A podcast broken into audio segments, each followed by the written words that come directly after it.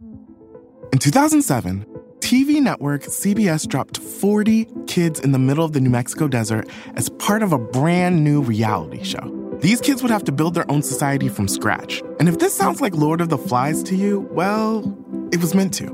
We were on this mission together and we were going to prove to the world that we could make a better society than adults could. I'm Josh Gwynn, and I want to know what this wild TV experiment was really about. Split Screen Kid Nation, a six part podcast from CBC. Available now. You're listening to a Frequency Podcast Network production. Does your household, by any chance, carry some debt?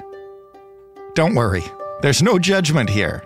It doesn't make you a failure at budgeting. In fact, it just makes you Canadian. Now, a warning from the National Housing Agency Canadian households have the highest debt levels in the G7. If a recession or other unexpected crisis takes hold, the CMHC says families and the entire economy will be more vulnerable. Canadian households now owe more money than the country creates in GDP. And unless things suddenly become more affordable, it's hard to see our borrowing slowing anytime soon. And what are the chances of a sudden decline in home prices or interest rates or the cost of living? Nil. So, what do we do about it? How did we end up in this mess? How much debt is too much, and how much is just the cost of doing business? And how come we can talk endlessly about the government balancing its budgets, but spend far less time wondering how the government can help us balance ours. I'm Jordan Heath Rawlings. This is The Big Story.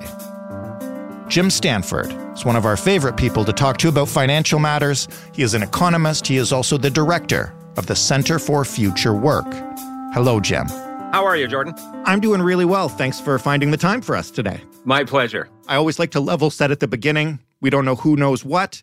What is a household debt to GDP ratio, and what is Canada's at the moment? That is a mouthful, no doubt about it. Uh, now, we all, of course, measure how much we owe in dollars. That's just the outstanding amount of debt that we owe to the bank uh, on our mortgage, uh, to the credit card company for our outstanding balances, uh, perhaps to the car dealer on a car loan, or maybe the government on a student loan.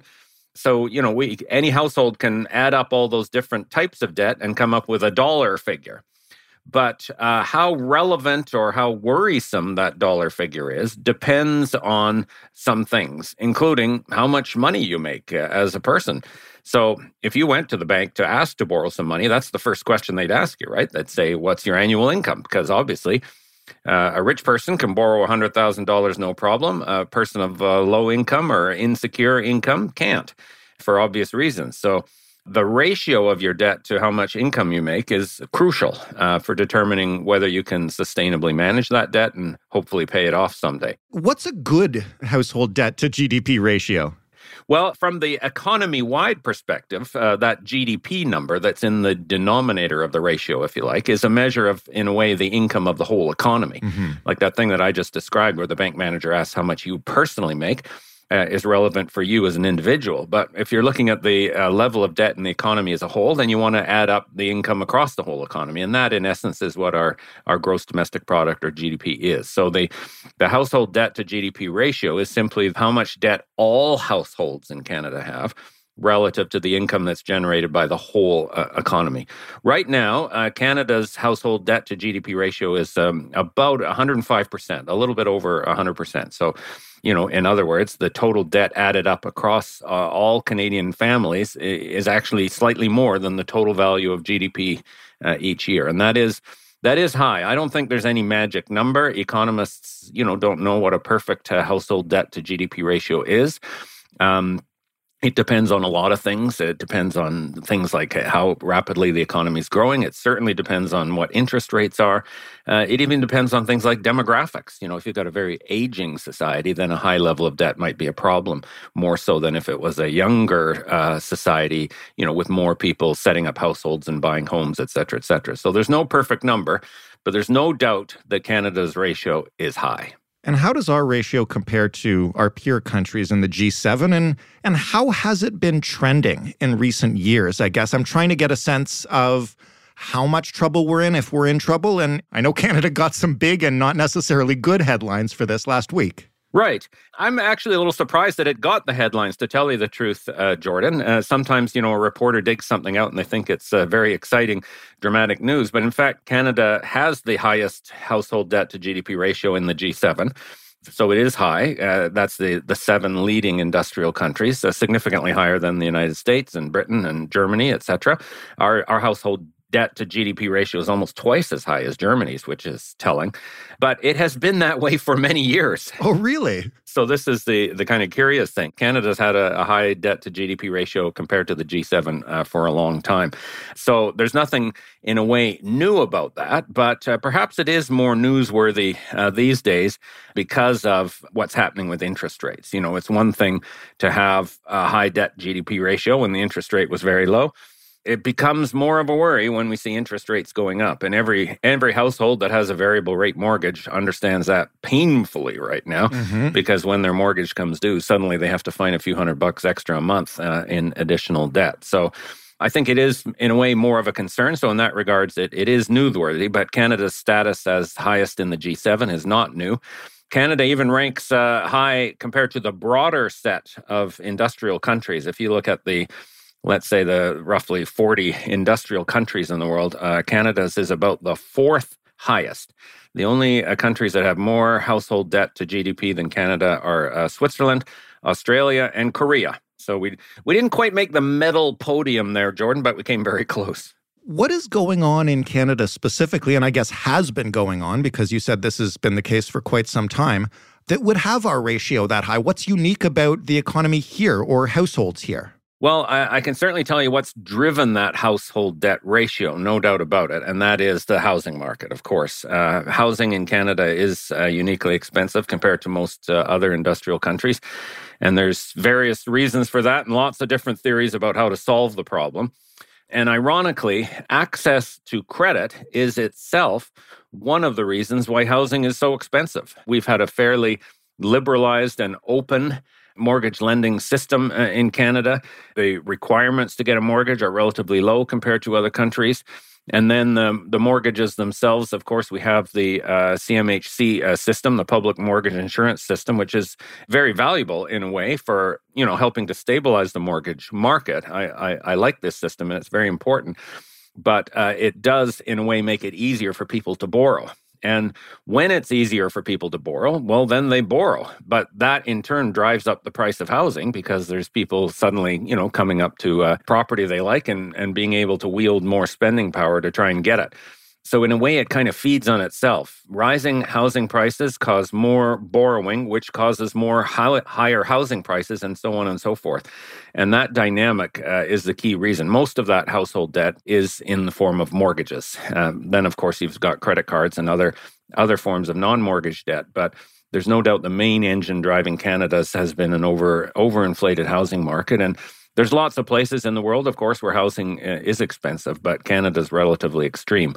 And that's one of the reasons why our debt ratio is higher. I think a lot of people, when we use the phrase household debt, uh, their minds immediately go to irresponsible spending or not being able to stick to a budget. But what you've just described doesn't sound like that. It sounds like trying to find a place to live. Is there anything that individual households in Canada should be doing, should not be doing, that might be contributing to this ratio? Yeah, I, I, think you're right. There is always a kind of moral dimension, isn't there, or a bit of a of a judgment uh, on people when you're looking at debt uh, figures. You know, this idea that you should live within your means, and if you knew how to, you know, manage your household uh, finances better, you wouldn't be in debt in the first place. Uh, this, of course, is a is a myth, a stereotype, and and in fact, a certain amount of debt is a good thing. There's no doubt about it. Uh, this is true for households. You you need to have debt generally to buy a house, unless you somehow inherited a bunch of money from your parents or something.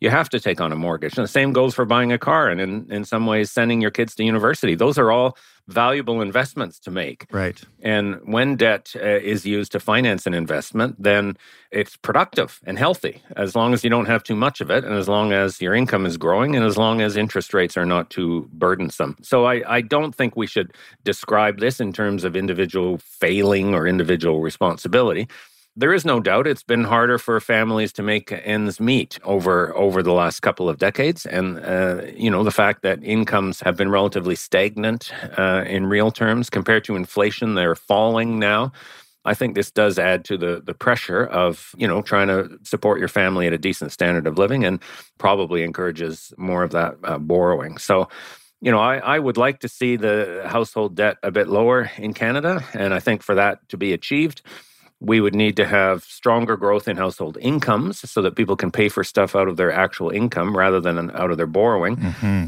And we need to fix the housing uh, market uh, somehow, either through uh, regulations or planning or price controls uh, in some cases, or even the expansion of what I would call non market housing in a general sense, things like uh, housing co ops or community housing trusts or social housing where you don't need a half million dollar mortgage in order to get a roof over your head. Other countries uh, have a much stronger, much larger non market housing component uh, in their housing systems. And that is one of the things that I think has reduced uh, household debts in those other countries. Hi there, I'm Gavin Crawford. I'm a writer, an actor, and a comedian. And for the last eight or nine years, I have been navigating life with my mother's increasing dementia. Has it been sad? Yeah. Has it been funny? Also, yeah. That's what my brand new podcast series, Let's Not Be Kidding, is about. It's the true story of my life as a comedian, my mom, and dementia. Let's Not Be Kidding, with me, Gavin Crawford. A new seven part series from CBC Podcasts, available now.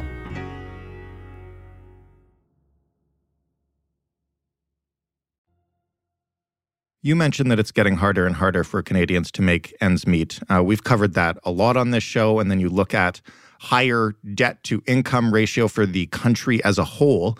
And I guess what I wonder is how do we know how that has impacted discretionary spending, for lack of a better term, on a Canada wide level? Are we spending money less on some things given that our debt is so high right now, as well as interest rates? Well, there's a chicken and an egg problem there, uh, Jordan. It's hard to tell which came first. You know, did the debt come first and that constrained the spending, or was the spending very strong and that actually created the debt? You know, and there's there's a bit of both happening right now. So, you know, the fact that debt is high relative to GDP, as we've discussed. It's also very high relative to households' own income. Like we've been using GDP as the as the benchmark, but uh, GDP uh, is much bigger than just the income that households themselves get. If you measure debt relative to disposable after-tax income of households, it's it seems even bigger. It's more like 185% of disposable income as compared to 105% of GDP. So that, in a way, makes it look even scarier. At this point, because interest rates are rising and therefore the cost of servicing that debt has grown really rapidly over the last year, you know the bank of canada has taken their their overnight rate from 0.25% to 4.5% now in in the course of a year and i suspect we've got a couple of more rate hikes ahead of us. That means that the uh, growing interest payments that households are making to the banks, uh, particularly on their mortgages, is going to eat into disposable income. And we are seeing weakness in consumer spending right now in Canada, which is one of the reasons why a lot of economists are worried about a downturn in the next few months. Is it dangerous? First to our economy, but also just uh, to individual households to carry so much debt? I realize high debt is not ideal, but as we've kind of discussed, it's also a, a fact of a normal life. What is the risk here, especially with, as you just mentioned, interest rates perhaps still climbing a bit? Yeah, a, a, certain amount of debt, uh, Jordan, can facilitate good decisions and good investments and building families and sending kids to university. So those are all good things.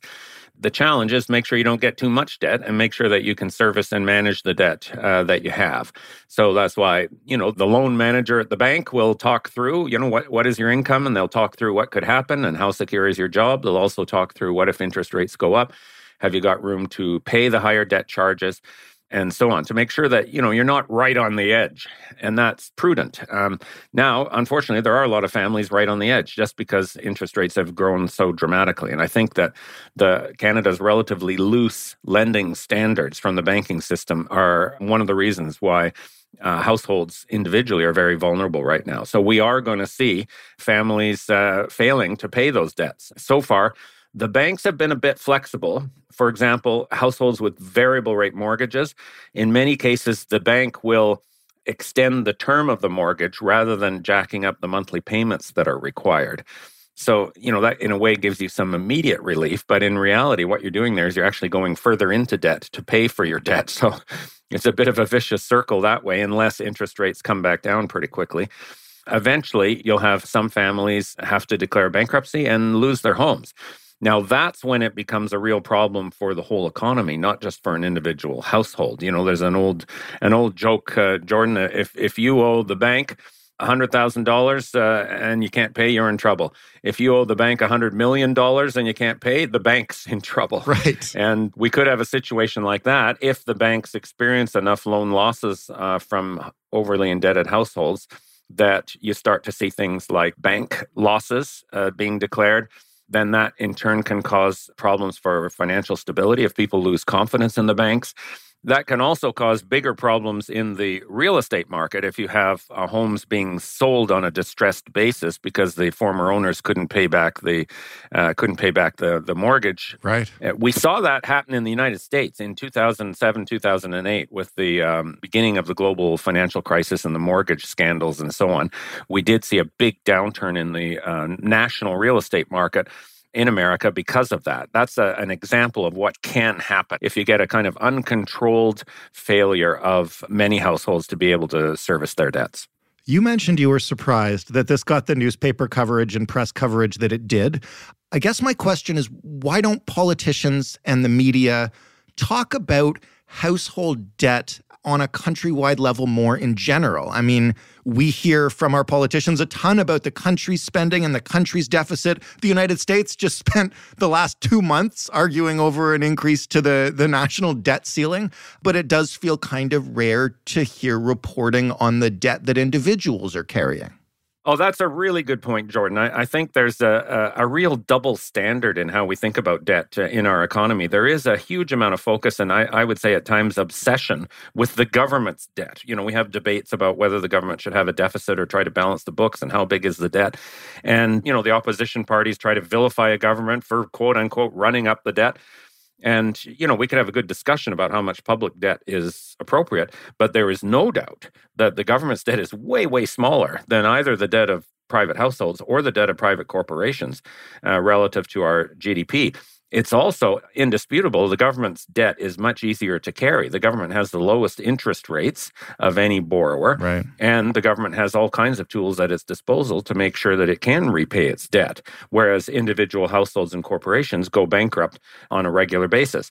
So, government debt objectively is much less of a problem. It's smaller and easier to manage than private debt. Yet, we focus on public debt and don't really think about private debt. Why don't politicians uh, pay more attention to it? I think partly because number one, they don't know what to do about it. It's you know a big, complicated macroeconomic outcome, and there's no obvious, easy solution.